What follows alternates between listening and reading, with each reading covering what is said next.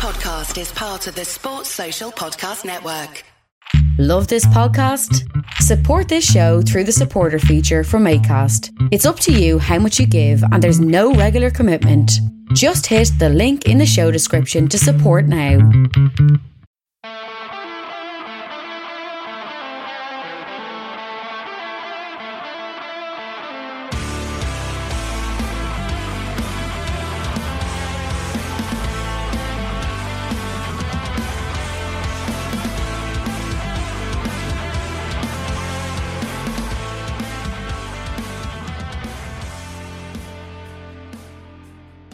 Good, boys and girls? Welcome to the Two Footed Podcast. Today is Thursday, the 28th of October.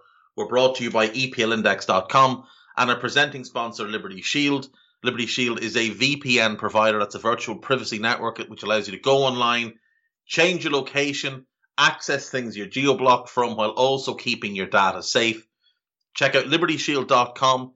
Use the code EPLPOD, EPLPOD, to get 50% off at checkout. You can instantly download the software onto your devices and get using it straight away. LibertyShield.com EPL Pod. We're also brought to you by Home of Hopcroft, a giftware and homeware company located in Scotland but shipping worldwide. Check out homeofhopcroft.co.uk. And finally, do remember to check out the EPL Index and Anfield Index shops, which you can find on Etsy they have their own shops as well online, but if you just download the Etsy app, which you should have on your phone anyway, search EPL Index, Anfield Index, you'll get loads of good merch there. Right, folks, let's jump straight in. Big breaking news today West Ham United are set for a new investor.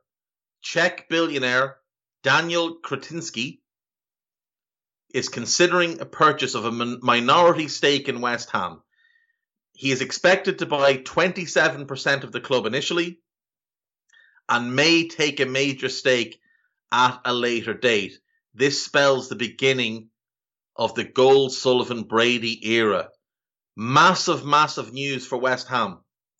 Now, Kretinsky has a net worth of 4 billion US dollars.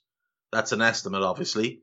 Uh, he is not the richest Czech in the world, but he's certainly high on the list. And obviously, West Ham in the last few years have built strong links with the Czech Republic, with Thomas Souček, Vladimir Coufal, and Alex Kral being added to the team.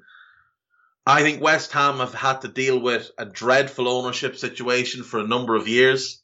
I don't think Gold and Sullivan are as bad as Ashley, but they haven't always done well by the West Ham fans. I think there's still a lot of fans that were against the move to the new stadium. Um, and they weren't really consulted or, or allowed to voice their opinions on it. The move was made and that was it. The move away from Upton Park or the Boleyn Ground, which was a historic home for that club, was quite controversial.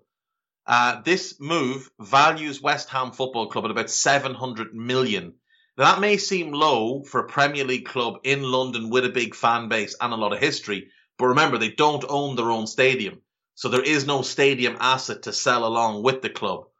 Uh, it is just the the club that you're buying. But hopefully we hear more on this in the next few days. Really big scoop there for the Athletic, and I think West Ham fans could well be getting very excited quite soon. He's not the billionaire that you want to come in and spend Manchester City, Chelsea types of monies. He doesn't have that type of wealth. He's more the John Henry type of billionaire. He's got that type of net worth, but he's still a very wealthy man. He's still a man who is going to take things away from the Gold and Sullivan uh, ownership, which I think is important for West Ham and for their fans. I think a lot of their fans have had more than enough of that ownership group, and certainly they've had more than enough of Jim White and his condescending preaching to West Ham fans. Other big news today the flight organizer in the Emiliano Sala death has been convicted over the safety of the aircraft, endangering the safety of the aircraft.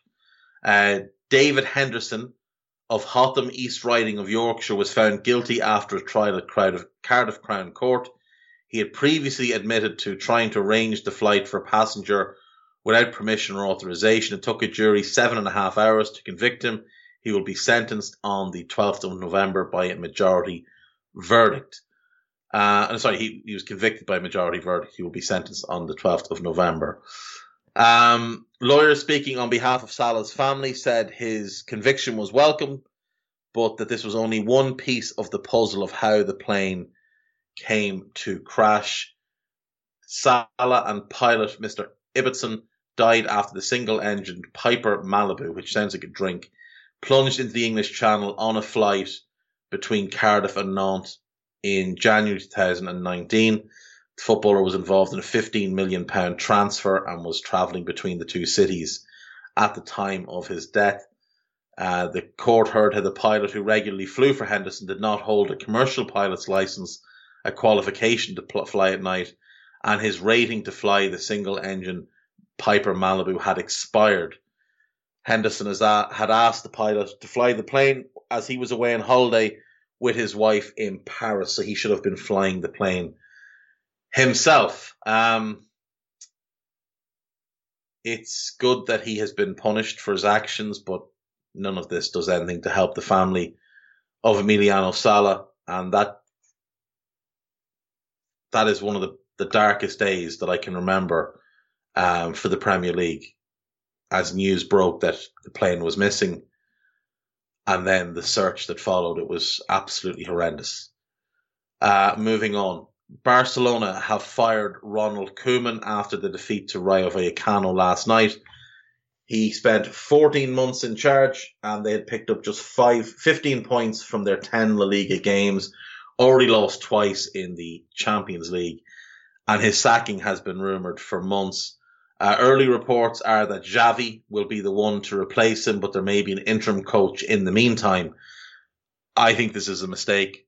I really do. I think Barcelona are in a position where they probably have a two to three year window here where they're not going to be competitive. Where what they need is somebody who can get them into the Champions League in fourth place, get them through a group stage, and continue to bring in high amounts of commercial revenue while spending as little as possible on the wage bill and as little as possible on transfers. They have got to get that debt down.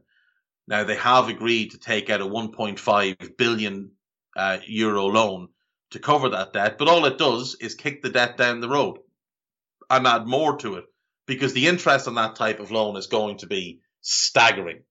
Staggering. Barcelona are the worst run club in football the worst run club. And if you ever want an example of why fan ownership doesn't work, you need to look no further than Barcelona. Uh, Bayern Munich, normally the model club, the club that everybody looks at and thinks, I'd love my club to be run like them. They lost 5 0 to Borussia Mönchengladbach last night in the German Cup, their heaviest defeat since 1978. Kone, two from Bensebaini and two from Breel Embolo uh, who also had an assist, gave Gladbach their win. They were 3 0 up after 21 minutes uh, as Bayern folded like a cheap suit. And this is not like a team where Bayern had a weak 11 out. Manuel Neuer, Benji Pavard, Dayot Upamecano, Lucas Hernandez, Alphonso Davies, Joshua Kimmich, Leon Goretzka, Serge Gnabry, Thomas Muller, Leroy Sané, and Robert Lewandowski. That is their best 11. That is their best team. And they got absolutely spanked. And the best part is Gladbach didn't have their best 11 out. They were missing a couple of players. So, shocking result. Absolutely shocking result in the German Cup last night. In the English Cup, the Carabao League Cup, Chelsea beat Southampton on penalties on Tuesday. Arsenal beat Leeds the same night, and QPR beat Sunderland. Last night, Brentford beat Stoke 2 0 in Stoke. First half goals from Sergi Canos and Ivan Toney put them two up. Stoke were dreadful in the first half by all accounts. Romaine Sawyers with a consolation on 57. Stoke just not good enough to find a second goal. West Ham nil, Manchester City nil, and West Ham through 5 3 on penalties. City's dominance over the Carabao Cup comes to an end. Uh, was largely a second string City team, but they did start Kyle Walker, they did start Kevin De Bruyne, they did start Ilkay Gundogan, they did start Riyad Mahrez, and they did start Raheem Sterling. So they had a strong team out. John Stones and Nathan Ake at centre back, 90 million for the pair, if you don't mind. Zinchenko at left back has been left back in a title winning team. Fernandinho is no longer the player he was, but he's still a good player. Then Cole Palmer up front is one of their big prospects. Uh, Gabriel Jesus, Jack Grealish, João Cancelo, and Phil Foden all coming off the bench as Pep tried to win that game. When you look at the West Ham team, they had rested more players. They started Areola, who hasn't been the first choice keeper. Johnson has been the left back of late. Um, he remained in the team, as did Aaron Cresswell at left back. Um, Johnson has been filling in for Coufal at right back. Dawson and Diop came in for Zouma and Ogbonna. Noble came in for Rice. Vlasic, Lanzini, and Masuaku all came into the team for Bowen, Fornals, and Benrahma. And then Yarmolenko started up front in place of Michail Antonio. Uh, Coufal making his return from injury off the bench, Fornals off the bench, Bowen off the bench, and Benrahma off the bench. West Ham through on penalties.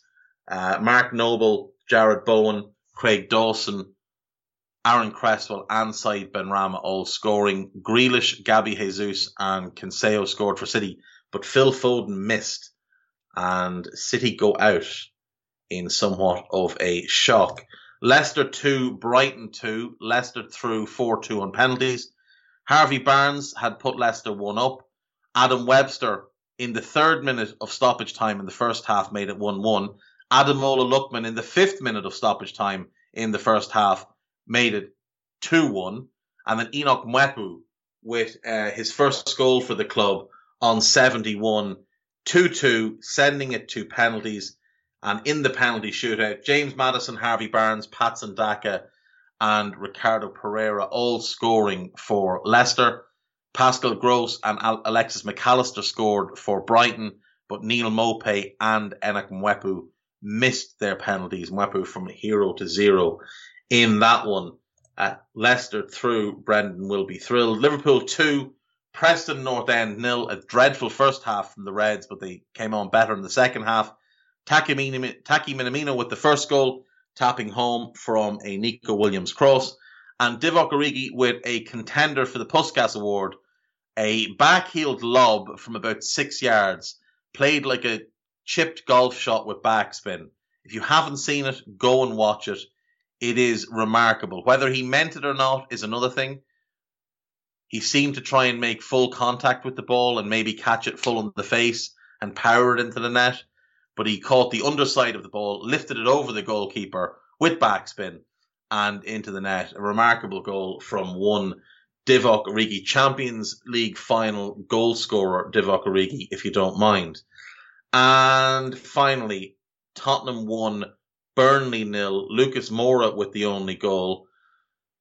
A strong Spurs team, it must be said. Uh, Emerson, Romero, Davinson Sanchez, and Ben Davies at the back. Højbjerg and Skipp continued in midfield. Gil, Celso, and Bergwijn all behind Harry Kane, with Ndombele, Moura, Son, and Joe Rodon coming off the bench. Um, a little bit more change from Burnley. Nick Pope did start. Connor Roberts made his debut. Uh, Collins started next to Ben Mee at centre back with Erik Peterson at left back. Gudmundsson, Brownhill, Cork, and McNeil in midfield. And Rodriguez and Vydra up front, Chris Wood, Ashley Barnes, Aaron Lennon, and Max Cornet coming off the bench. When you're bringing on Aaron Lennon, with all due respect, your squad is not strong enough. So, Chelsea, Arsenal, Sunderland, Brentford, West Ham, Leicester, Liverpool, and Tottenham are the eight quarter finalists in the Carabao Cup. the draw for the quarterfinals to be made Saturday morning on Soccer AM. I think all the Premier League clubs will be eyeballing Sunderland and thinking that's the draw we want. Uh, with respect, they're a League One team. Any Premier League team should beat them fairly comfortably. But it is a cup, and things don't always go that way. Um, who would have thought that Southampton would have taken Chelsea to penalties on Chelsea's home turf? Who would have thought that less that uh, West Ham would have knocked out City? I suppose that's what happens when City don't get League Two teams all the way through to the semi-finals. Uh, we'll take a quick break, and when we come back, it is question time. So I'll see you in a moment.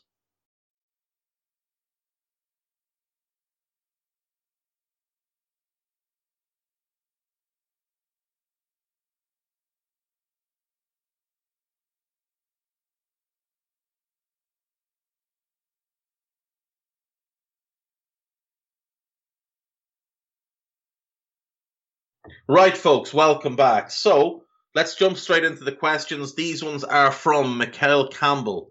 Um, which players would you advise PSG to sign next summer to improve the balance of their team, considering Mbappe will be leaving at the end of the season? Okay, so I look at their squad and I see obviously immense amounts of talent. It's a ridiculous squad that they've spent enormous money on. But I see a team that's probably best suited to playing a back three, even though my belief is they don't have three competent centre backs. So one of the focuses would be on getting that sorted out. Now, what I would suggest is you've got Donnarumma in goal that's ideal. And you've got Keylor Navas as the other goalkeeper. So you've got two really good goalkeepers, two of probably the top 12 goalkeepers in the world. So you're absolutely fine there. Marquinhos is by a country mile your best defender. He, it's not even close. He is a sensational centre back. And I think in a back three, he would be best suited in the middle of that back three, organising and leading and I would say Sergio Ramos can be the backup to him. Left side centre back, I'd look at. You could look to buy somebody. That would be obviously the first place. But I do like Abdou Diallo. I think he's a good centre back, especially in a three. And Presnel Kimpembe, who is talented but really error prone, I think he could be a good backup there. On the right side at centre back role, Thilo Kehrer is a fine backup. He's not a starter for you. So you need a right sided centre back in that three. So that's one position. At right wing back, you've got Achraf Hakimi, one of the best in the world in that position. An absolutely fantastic player. You've got Colin Dagba, who will be a fine, serviceable backup, um, who came through your academy. At left wing back, You've got a great option as well in Nuno Mendes. You've got the option to buy. You'll definitely take that up. And he's an outstanding footballer. So you've got great wing backs. A backup to him, you've got a couple of options. You could use Juan Bernat or you could use Kurzawa. Either one is fine. No real preference between the two. Um, but I would suggest moving on the other one. In central midfield, you've got Verratti, who's great. And I think I think Paredes is better as a backup to him than a starter with him. So I would have Paredes as a backup.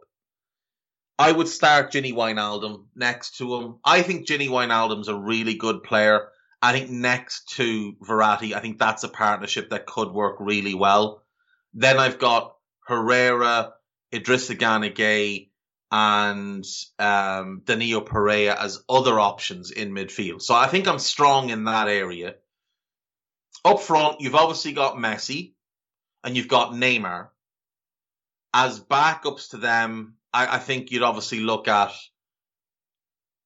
Di Maria as one, Draxler as another.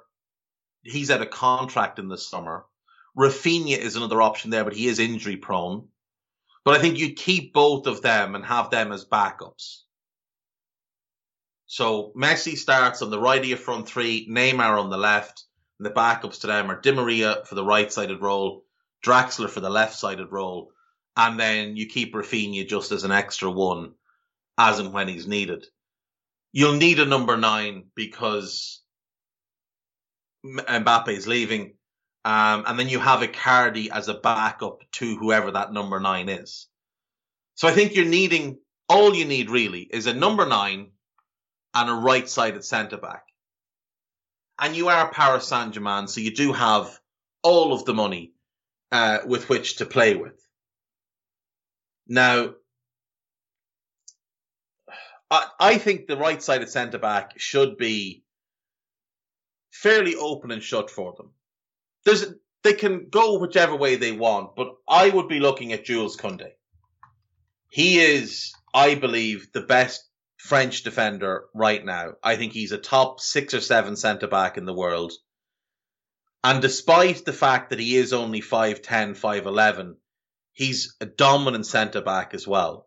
I think if you go Koundé, Marquinhos, Diallo as a back three, with Kehrer, Ramos, and Kimpembe as your backup three, I think you're in a really good position. Now, in year two, so summer 2023, I'd probably look to move on Kimpembe, drop Diallo into that backup role, and look to bring in a starter in that position. If we could get Lucas Hernandez at a Bayern Munich, I'd, I'd probably go for him. But I think Koundé, Marquinhos, and and um, Diallo would be a really, really strong back three. So then I need a number nine. And I want a number nine. I want a typical out and out number nine. I've got great wide players in Hakimi and Mendes who are really good crosses of the ball. So I want a focal point. I also want somebody that Messi and Neymar can play off. And it reduces the need for them to be playmakers because sometimes I can just bypass them, go with the pace I've got out wide and get the ball into the box because sometimes it's just that simple. And the one I would go for is Dusan Vlahovic. I think what we've seen from him at Fiorentina is a player really well rounded, maybe maybe not the all round package that a Haaland is, and I know Haaland has been linked, but Vlahovic has a lot of similarities to him and a little bit more nuance to his game, and he may well be a better team player than Haaland. He's got seven goals in 11 games already this season after 21 and 40 last season. I think you put him into PSG in the French league, and I think he's getting you 35 to 40 league goals per season. He's a really good finisher and a really versatile finisher. And I think having him as a focal point of your attack will get more from Messi and Neymar than, say, playing with someone like an Icardi who's more just a finisher now at this point in his career. Or by bringing in, I mean, you could look at an Adeyemi, but I, I want Messi and Neymar to be able to play off that player rather than them to be kind of having to set everything up for them. I'd like that number nine to be able to set things up for them as well and get them some easy goals. Um, because you want to save them for the Champions League. That's why it's really important that you keep hold of Di Maria. And even though he's been somewhat of a disappointment, I would keep hold of Draxler because it saves me having to go and buy somebody else. So that's what I would do. I would buy Jules Koundé, and I would buy Dusan Vlahovic. Two young players.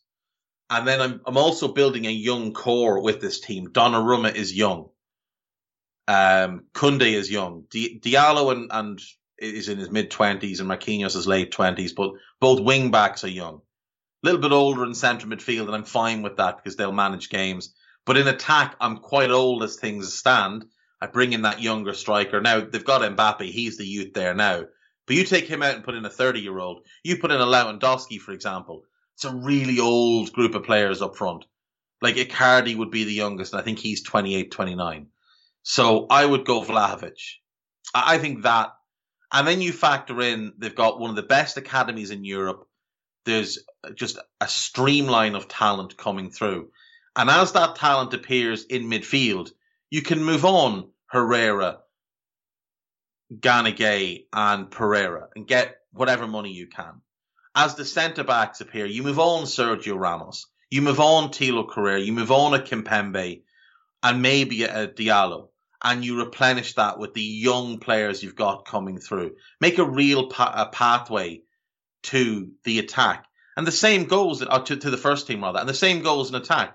As young, highly talented attackers appear, you move on your Di Marias, you move on your Draxlers and your Rafinhas. Like, how much better would they be right now if they had Christopher and Nkunku as a squad player rather than Julian Draxler? And Nkunku could play in the league.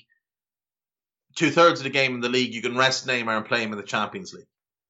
Like, that to me seems like something that you would want to do is to rest Neymar for the Champions League games when you really do rely on him and you need him to be at his very, very best.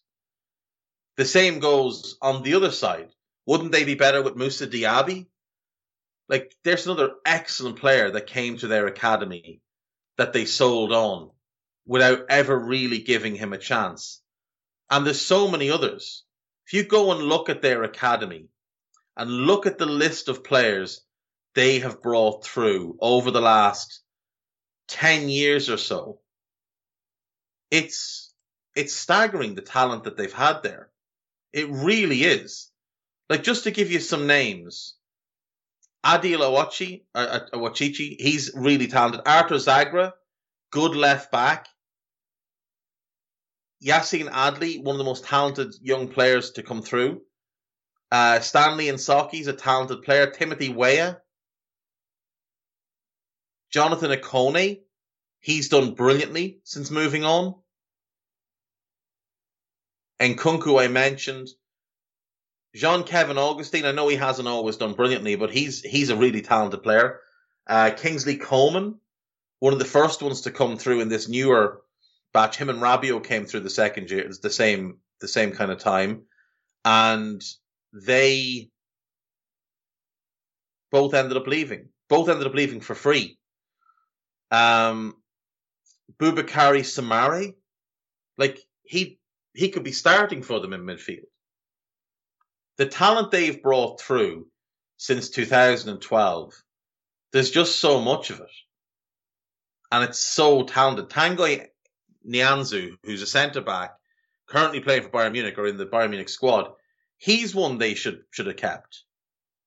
Like they do have a bunch right now: Pembele, Fadiga, Ruiz Atil, Xavi Simons. These are players that could make the grade, but need to be given opportunities. And worst case scenario, worst case scenario, couldn't they just be really good squad players for your club?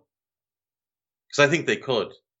I think they could be really, really good squad players for your club. But PSG do not give young players that opportunity. So that's the, that's the other change I'd make. And I know you didn't ask that, but I kind of went away on a ramble. Uh, Klaus Toppmuller's sorry, if Klaus Toppmuller's 2001-2002 Bayer Leverkusen team went up against Jupp Heynckes' 2011-2012 Bayern Munich team, which team would win? Which of these teams would you say was the biggest disappointment considering the fact they finished runners up in all competitions? It's Bayern and it's Bayern by a mile in terms of disappointment because nobody expected Leverkusen to have the season they had. They weren't expected to win the title. They weren't expected to get to a champion to win the Champions League. For them to finish second and get to the final uh, was absolutely brilliant. Now, if you look at the teams, the Leverkusen team, Hans-Jörg Butt in goal, good goalkeeper, not a great goalkeeper.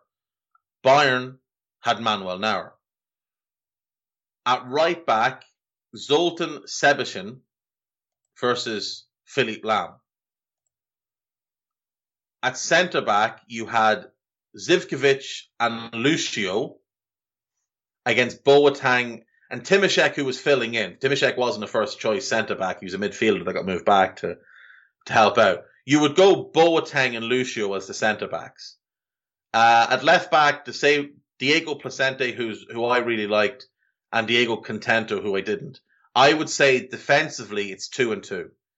Uh, in midfield, Schweinsteiger and Kroos versus Carsten Ramelow and Bernd Schneider.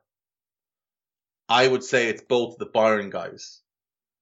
Arjen Robben, Thomas Muller, and Frank Ribery versus um, Michael Ballack, Thomas Biederich, and uh, Yildiray Basturk. You would take Ballack and you would take the two Bayern wingers. So we have three Bayern players, three Bayer Leverkusen players that I think would make the team. Because up front, Oliver Neuville, it was not as good as Mario Gomez. So Mario Gomez would be the striker.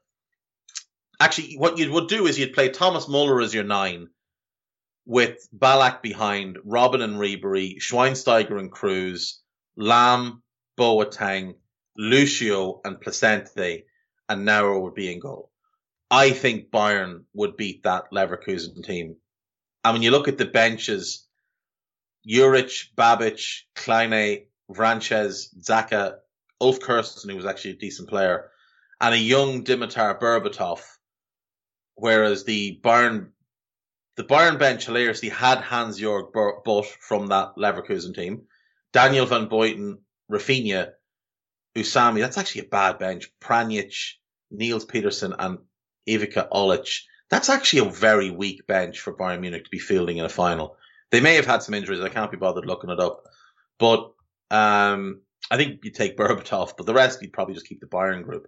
I think Bayern would win that game comfortably. And Bayern are the bigger disappointment because in that final, Bayern were at home in their own stadium against a bad Chelsea team. That was that Chelsea team. Drogba up front was towards the end of his career, towards the end of his, his best spell. Ryan Bertrand was the left winger. Solomon Kalou was the right winger. John Obi Mikel started in midfield. Gary Cahill and David Luiz were the centre backs. That's not a Champions League winning team. Petr fine, but they moved on from him very shortly after that. Ashley Cole was coming towards the end of his best years. Lampard was past his prime. Juan Mata is the only really good player still in their prime in that Chelsea team. You know, you look at the bench, Ross Turnbull was the backup keeper. They'd Bosingwa at right back, he was past his best. Ferreira, he was past his best. Michael Essien had had the knee injuries, was past his best. Oriol Romeu was just a young player that they stuck on the bench because they were short. Uh, Florent Malouda was was still very good around that point. Torres was a finished entity by then. I know he'd scored in the semi final, but he that was a shell of himself. And Daniel Sturridge didn't come off the bench, but he probably would have been an improvement on some of what did. Um, I, I Bayern should have wiped the floor with that Chelsea team, but the the occasion got them. They were the better team. They scored in the 83rd minute and then coughed up a goal a couple of minutes later. You don't see that happen with Bayern teams. Um, and then obviously they missed the two penalties, Olic and Schweinsteiger uh, missing. Juan Mata had missed for Chelsea and given Bayern the upper hand, and Bayern threw it away. So I would say Bayern were the disappoint, bigger disappointment. I would also say they would comfortably beat that Leverkusen team. Um, so that's those. I hope that answers those. Thank you as always, Mikhail. Do appreciate them.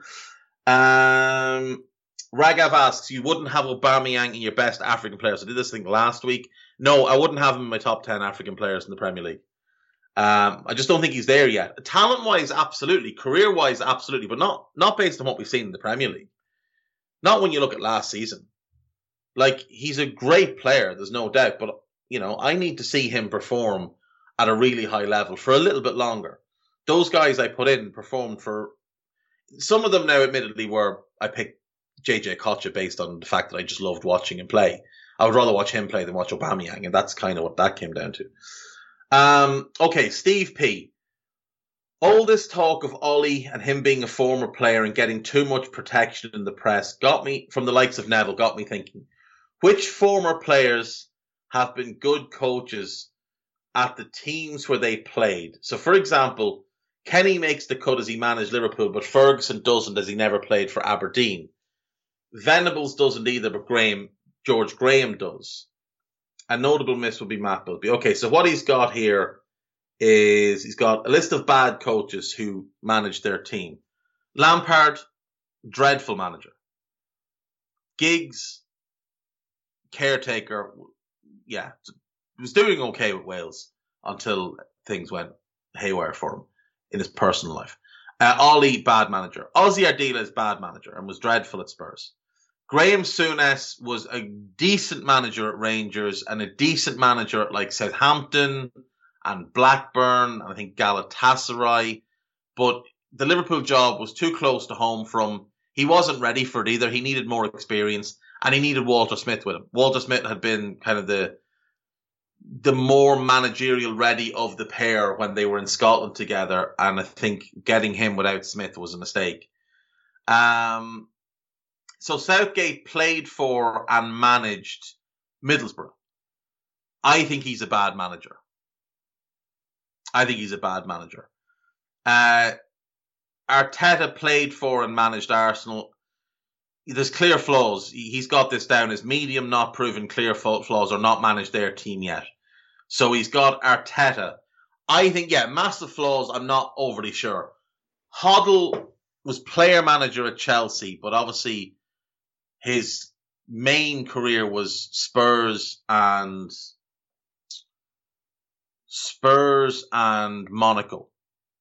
He, he didn't manage either of them, but he was a good manager for England. I will give him that. I think he he did about as well for England as as anyone has done.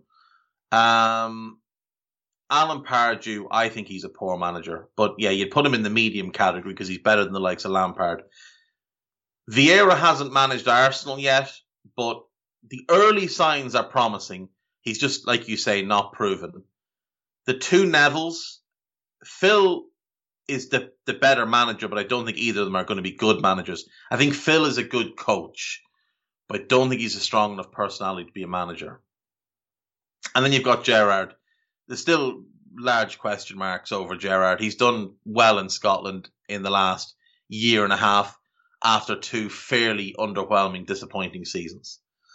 Uh, for excellent, then he's gone with Dalglish, Jock Stein, Diego Simeone, Antonio Conte, Zidane, George Graham, and Bobby Robson at Fulham. Um, I would add Capello to this list. Um, I would add Carlo Ancelotti key part of some great Milan teams, and then obviously a two-time Champions League winner. Um, Capello played for Milan and managed them, and obviously is one of the greatest managers of all time. Conte and Simeone are the two that really, like, obviously Jock, I mean, Jock Stein is one of the greatest British managers ever. Kenny in his first spell at Liverpool was outstanding.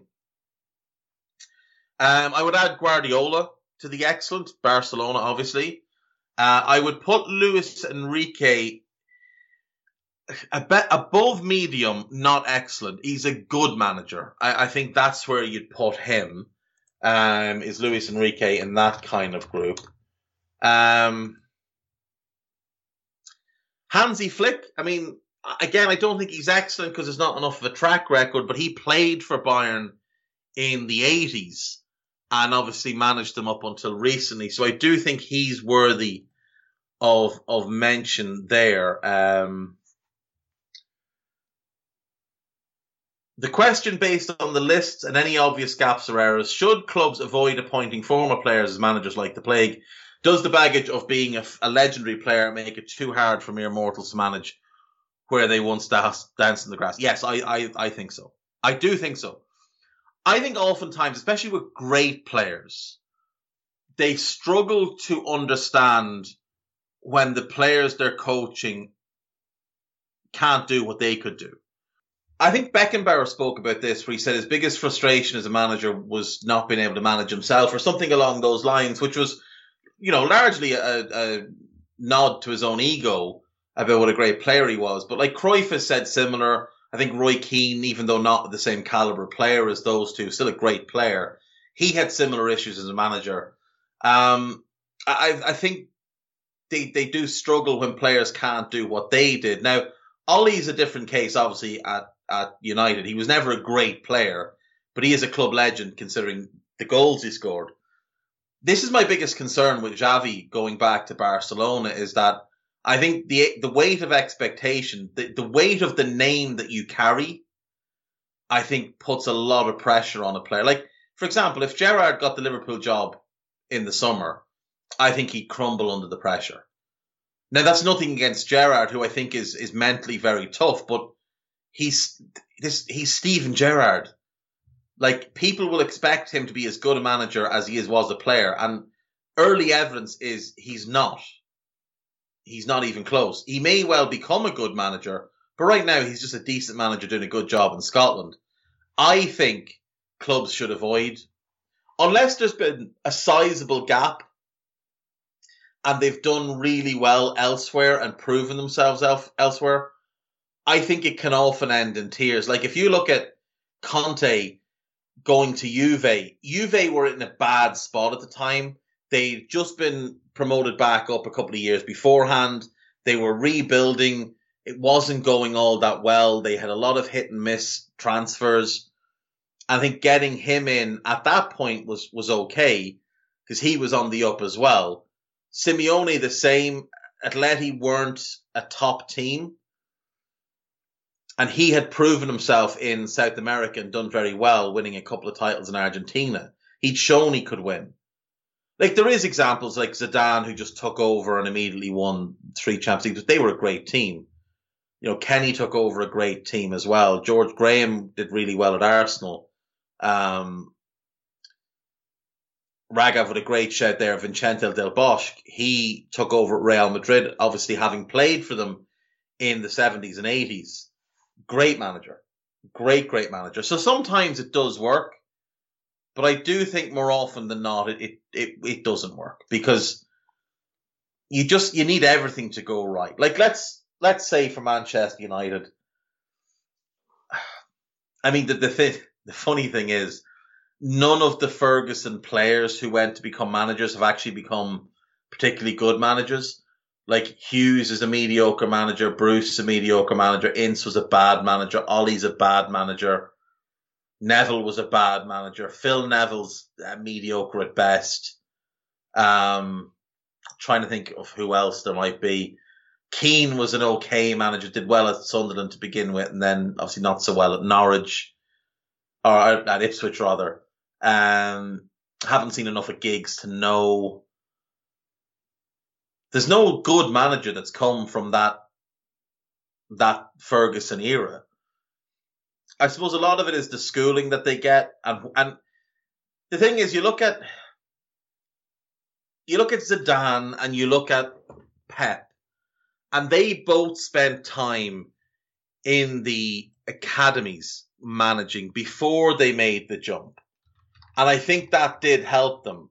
You had Capello was also an assistant at AC Milan before he took over. Del Bosque had been working in the um, in the Real Madrid academy as a manager, as a coach for 12 years or so before he took over the senior team. He he was ingrained in the club he was known around the club. So maybe in that regard, maybe it can work a lot better than just transplanting someone in from somewhere else, um, who's you know who's got the clout because he was there before as a player. Like if Lampard had been working as the academy coach at Chelsea for a couple of years, and then got promoted, maybe that would have worked better. But for me, I, I would generally avoid it. Uh, Barnsey asks if Liverpool received a 150 pound offer for Salah and a an 85 million offer for Mane, would you accept both or either? I would accept 85 million for Sadio Mane and I would turn around and immediately try to buy Federico Chiesa. I would offer all of that plus another 15, another 20 for Chiesa because I think he's that good. Um, I don't think there's a figure that would convince me to sell Salah. I genuinely don't.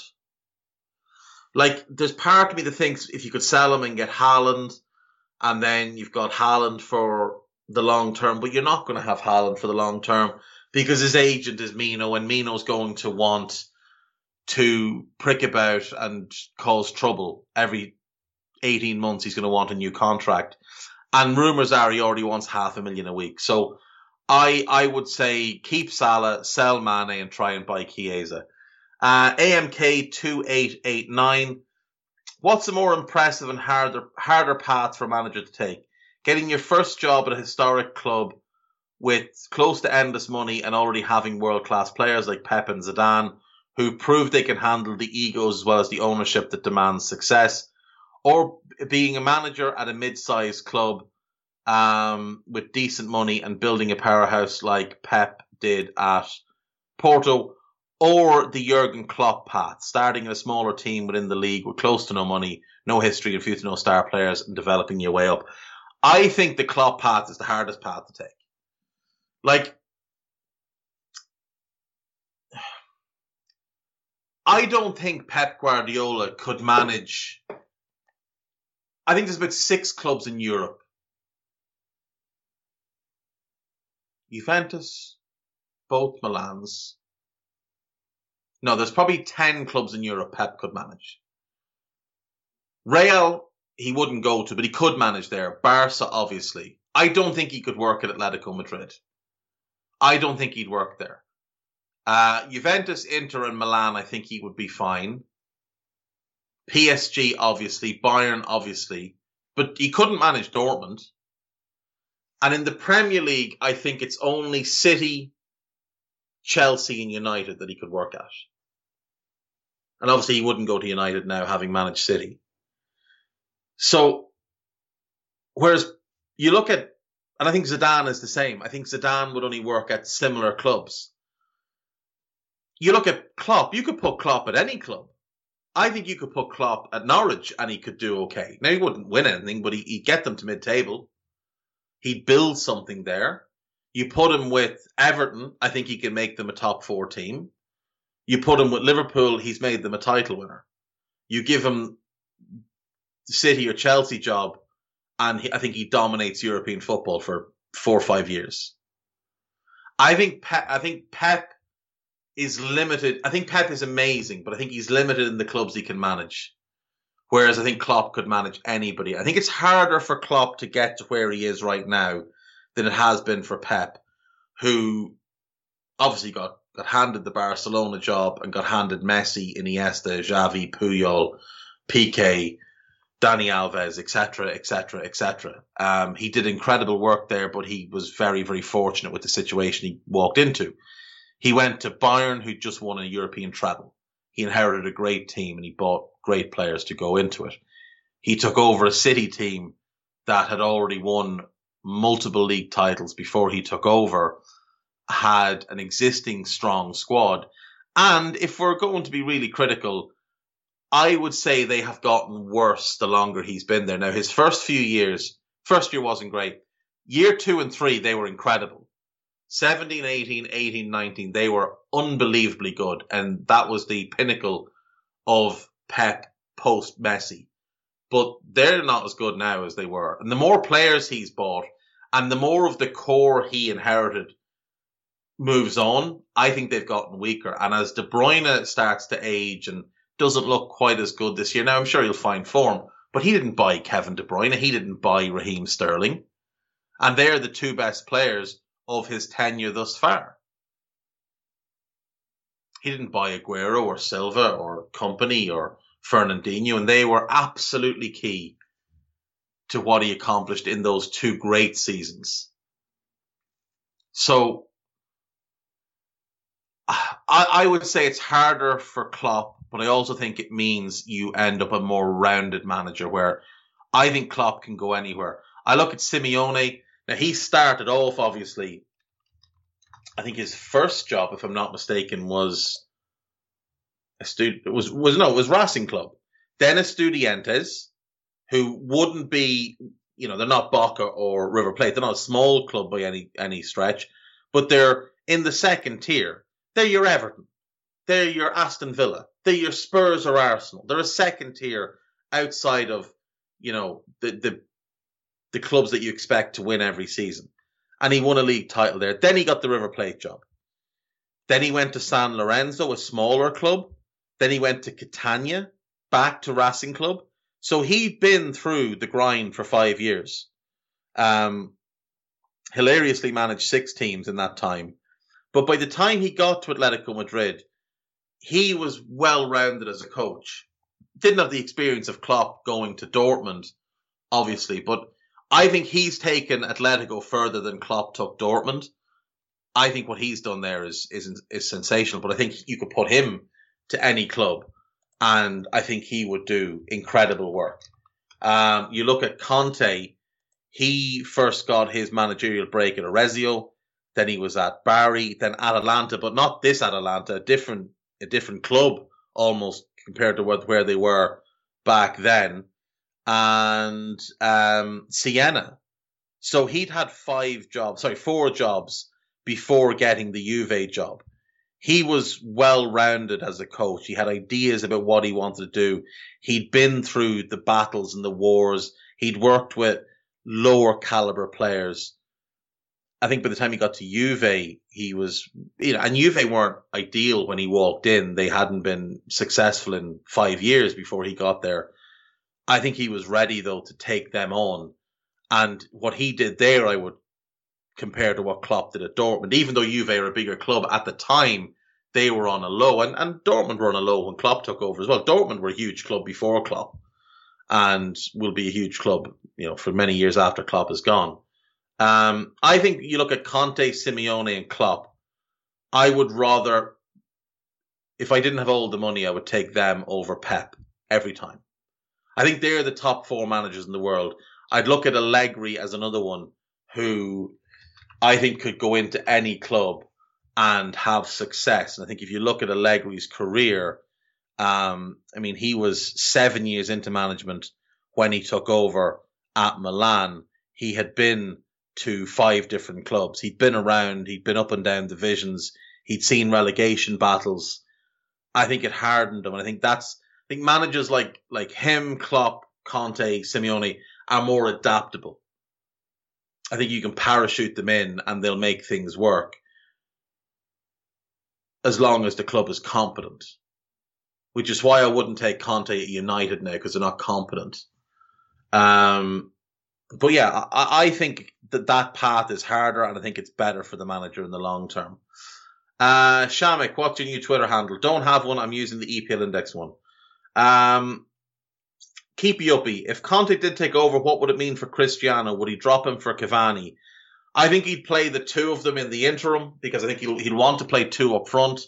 He'll want a nine, an out and out nine, so that would be Cavani. The problem is Cavani would have to do all the running. I think it would end in tears. I think it would end in absolute tears. Conte at United, genuinely. Um, the Langstar, what is the most shocking thing you could imagine for Liverpool to do in terms of the transfer market, buying and selling in the next four windows? Selling would be Salah. It would it would shock me if they sold Salah. It genuinely would. Buying uh, Jude Bellingham.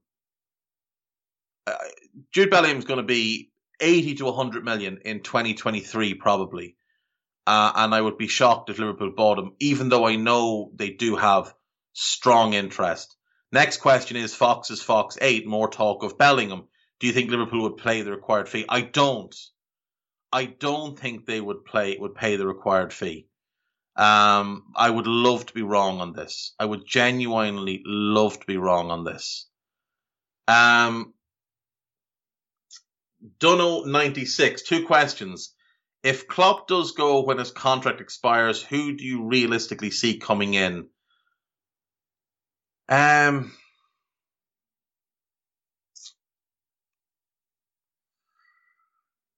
I mean, it, depending on what he does in the interim, Potter will probably be on the list. Um, I think Ten Hag could find himself on the list. Nagelsmann, Marco Rose. If things go really well at Leverkusen, Gerardo Seoane.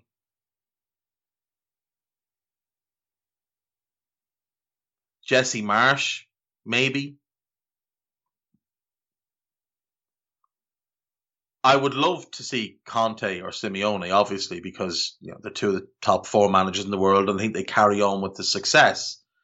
And, you know, it doesn't take a whole lot of, like, if you look at this Liverpool team, you could easily imagine this Liverpool team under Conte or Simeone. Um, Conte is going to play a back three. Well, Liverpool could line up with a back three of Joe Gomez, Konate or Matip, and Van Dijk. Uh, you'd you'd want I would want to upgrade on Gomez. I'd prefer to bring in a Jules Koundé, but Gomez is absolutely fine. You go Trent at right wing back, Robertson at left wing back, two in midfield uh, would be Fabinho and Thiago. I think he'd be very happy with that. And then he'll play a 3 4 3. So three up front, Mane, uh, Firmino, Salah, Mane, Jota, Salah, whatever you want to do. That's absolutely fine. You could see this Liverpool team as currently constructed playing under Conte. Simeone, now I know he's pricked about his formation this year and he's playing a three at the back. I've just been through that. You could do that, no problem. He might want to play the the three one four two. I think that's fine. You drop Firmino or Mane out of the front three, and you bring in one more in midfield, uh, Curtis Jones perhaps, uh, and Naby Keita perhaps. Fabinho plays behind the line of four. Trent, Thiago, Naby, or Curtis and um, and Robertson. But one signing, you want one in midfield really to make that work with with Thiago and Fabinho. Uh, and I think that works. I don't I don't think either would need to do massive massive surgery on the team if if Simeone wanted to play as 4-4-2. Well, we know Liverpool have a great back four. Uh, Mane off the left, I think would absolutely be, be tremendous. That 4 for 2 of his, remember, is a boxy midfield where the right sided one plays really narrow and opens the channel for the right back. So Naby could play that right sided role. And then again, Thiago and Fabinho, and then two up front would be Salah and whoever, Jota or Firmino. Um, I also think he quite like the, you know, the chance to work with some of these players. Um, so I think either of them can be can walk in and immediately put their stamp on this group. Um, but I don't think it'll be either of them. I, I think it'll likely be from the Potter, Nagelsmann, Rose, Ten Hag type of group, depending on who's available and who's out there. Um, who would be in your 11 for Premier League one season wonders? Amr Zaki has to be leading the line. Um, Amr Zaki and Michu, I think, would have to lead the line here. I think they're the type who had great seasons, great, great seasons as goal scorers in the Premier League, but um, not particularly tremendous players. Um, right, let me think. I recall Michael Ricketts having a really good season as well. Um, for maybe Bolton, but uh, we leave him out. I will go. Jerzy Dudek would be my goalkeeper because I think his first season at Liverpool, he was the best keeper in the league. He was still a good keeper after that, but remember he threw in those goals against United and it didn't go all that well. Do you know, he would be my goalkeeper this is hard. This is hard off the top of my head. I'll tell you what I'll do. I, I don't have a prediction show for tomorrow because we, myself and Guy, did a tad predictable this week again as Tadiwa continues to flaunt his way around the world or whatever it is he's doing. Um, I will put together my one season wonder 11 for tomorrow. Now, some of it could be subjective because, you know, I'm going to suggest that Laurent Koscielny had one good season and that's why he's in my team as a centre back. Um, and others will say, oh, but he was very good for his duration. And the, the fact is, he wasn't. He was very, very poor for most of his time, but had one good season. Uh, Dejan Lovren would be in there. He had half a good season. He's a half season wonder. So I'll do that tomorrow if that's okay. Um, let me see. KR99, a question for the Two Footed podcast. Who's the one bang average Liverpool or bang average player you relieved Liverpool dodged a bullet on? Uh, for example, Sylvain Marveaux and Carlton Cole under the Hodge, to name a few. Um, Carl Matchett has responded, Ashley Williams, and I would agree. Ashley Williams would be there. Uh, KO99 throws forward the names of Jean-Alain Boumsong. Um, yeah, I mean, it's remarkable though the career that Boumsong had when you consider he wasn't very good. So he came through at Le Havre, then he went to Auxerre, and him and Philippe Mexes were the centre backs there. And we were linked with both of them under Houllier. I believe we came quite close to signing Philippe Mexes. He didn't become the defender he was meant to be either. But he went to Rangers, then Newcastle, then having been dreadful at Newcastle, went to Juventus. Now this was uh, post Calciopoli relegated Newcastle, uh, not Newcastle, Juventus, um, Serie B. Then he went to Lyon, and then Panathinaikos, who you know they're a huge club in Greece, but they're rarely uh, an actual title winner in Greece. They're probably the third biggest team or third best team in Greece after Olympiacos and AEK Athens. But um, I've always had a soft spot for Panathinaikos. I've always I've always quite liked them. But yeah, like he had uh, an incredible career. Played 27 times for France, and he just wasn't very good at all. But it, it is Ashley Williams because Brendan Rodgers tried to move heaven and earth to get him to the club, and he was painfully bad. Uh, others that Brendan tried to bring in, uh, Michel Vorm, Leon Britton, uh, Alan Tate, uh, Scott Sinclair, uh, basically all the bad players that he'd had at um, at at Swansea. A bad player, bad players is harsh. They were decent players for Swansea. They weren't, weren't good enough for us. Um, I'll have to go with Carl. I'll have to say Ashley Williams here because my God, he was a stinker, an absolute stinker of a centre back. Uh, last question then. Carlton Cole is a great shout though. Carlton, no, you know who it is? It's Luke Young. Luke Young is the answer here. Luke Young turned us down. I believe to join QPR, it could have been to leave QPR. Luke Young turned us down to join QPR. Yeah. Luke Young. Or was it to stay at Villa? Yes, sorry, it was to stay at Villa. In July 2010, Liverpool and Villa agreed a fee of 2.5 million for Young, but he turned down the offer. He later revealed he turned down the chance to move to Liverpool, saying he had more chance of getting in the first team at Villa than he did at Liverpool. Liverpool's right back at the time was Glenn Johnson, who was awful. And he said he had a feeling he was going to be the backup at left back and right back. And of course, the left back we signed that summer was Paul Konchesky. Woeful woeful. That summer transfer window will haunt me forever, including the presence that Rafa Benitez left behind. Um, if you were a 22 year old footballer, which agent or agency would you choose to represent you? Uh, I would pick Mino Raiola because no matter what you think of him, no matter what I think of him, no matter what clubs think of him, Mino always does what he does for the good of the player. Now, sometimes it's to get himself attention as well. It's not a bad thing, but Mino goes to war for his players. Like he gets up every day, straps on the armor, and heads out to war every single day, and will take on clubs for the good of his own players, and doesn't care who he offends. Um, I, I would go with I would go with Mino because it'd just be fun. It'd just be fun to watch him. Um, also, what one college football game and what one college basketball game would you like to go to if you had the chance? Assuming it is a rivalry game, which home stadium would you rather watch the game at? So, in college football, I'll do basketball first because I've actually got a few in college football.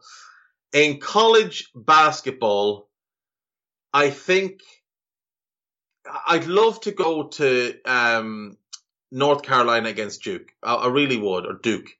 I really would. I, would love to see that that game. I'd love to see that at Chapel Hill. But I think Kentucky against Duke is the one I'd want to go to. I think that would be the one I'd pick. Um, in college football, there's a whole bunch. So I'd love to go and see Ohio State against Michigan um, at the big house in Michigan. Now, both stadiums are incredible, but I think I'd rather see it at the big house. I would love to go to Miami, the University of Miami against Notre Dame in South Bend. Um, I, I, would love to see that. The the rivalry of you know was it convicts versus Christians. Um, I'd love to go and see that. And I know it's not as big a rivalry anymore, but I would still love to go to one of those games. Um, I'd love to go to the Red River.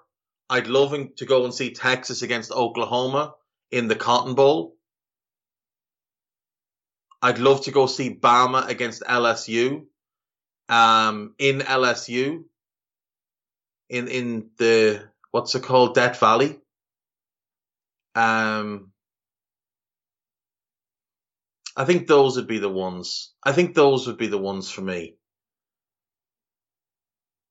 I'd like to go to Clemson against Florida State. I know it's not a big rivalry, but I, I've all, I, I, I have huge admiration for Dabo Swinney and what he's done. I think he's built an amazing program at Clemson, and the pre-match at Florida State it just looks class. It looks great. Something you'd really enjoy being part of in, in the, the atmosphere. So I'd like to go to that as well. I think if I had to pick, I can't pick one. The, the two I would pick would be Ohio State versus Michigan and Bama LSU. They'd be the two that stand out above the rest for me. Though that Texas Oklahoma one as well. I'll, I'll, I'll stick to the other two: OSU versus Michigan and, and Bama versus LSU. They'd be the two um, in in the big house uh, or in in Death Valley. Um, yeah, I, I love college football. I, I I would rather watch college football than the NFL. I know the the caliber is not quite the same, obviously, but there's just something fascinating to me about college football, about about everything to do with the recruitment process, the player development, just the, the obsession with it, especially in the South. Um, and I think when you see coaches like Nick Saban and, and Dabo Swinney and what they've done, and Brian Kelly obviously as well, I just think you know you, are seeing guys that are gods in, in their programs, absolute gods, and could go anywhere they want and demand all the money. So I'm going to leave it there for today. Uh, I hope that hope that answers your question, Chris. Um, I will answer Dunno's question of a Premier League uh, one season wonder tomorrow. If you have any more questions, throw them in for tomorrow because what else am I going to talk about? I might I might talk about Man United a bit more. Uh, maybe we'll have more on that West Ham takeover, and obviously there might be some other bits and pieces. But we'll we'll fill a show. Be be of be under no doubt we will fill a show tomorrow. Uh, take care of yourselves. Have a good evening. Bye bye.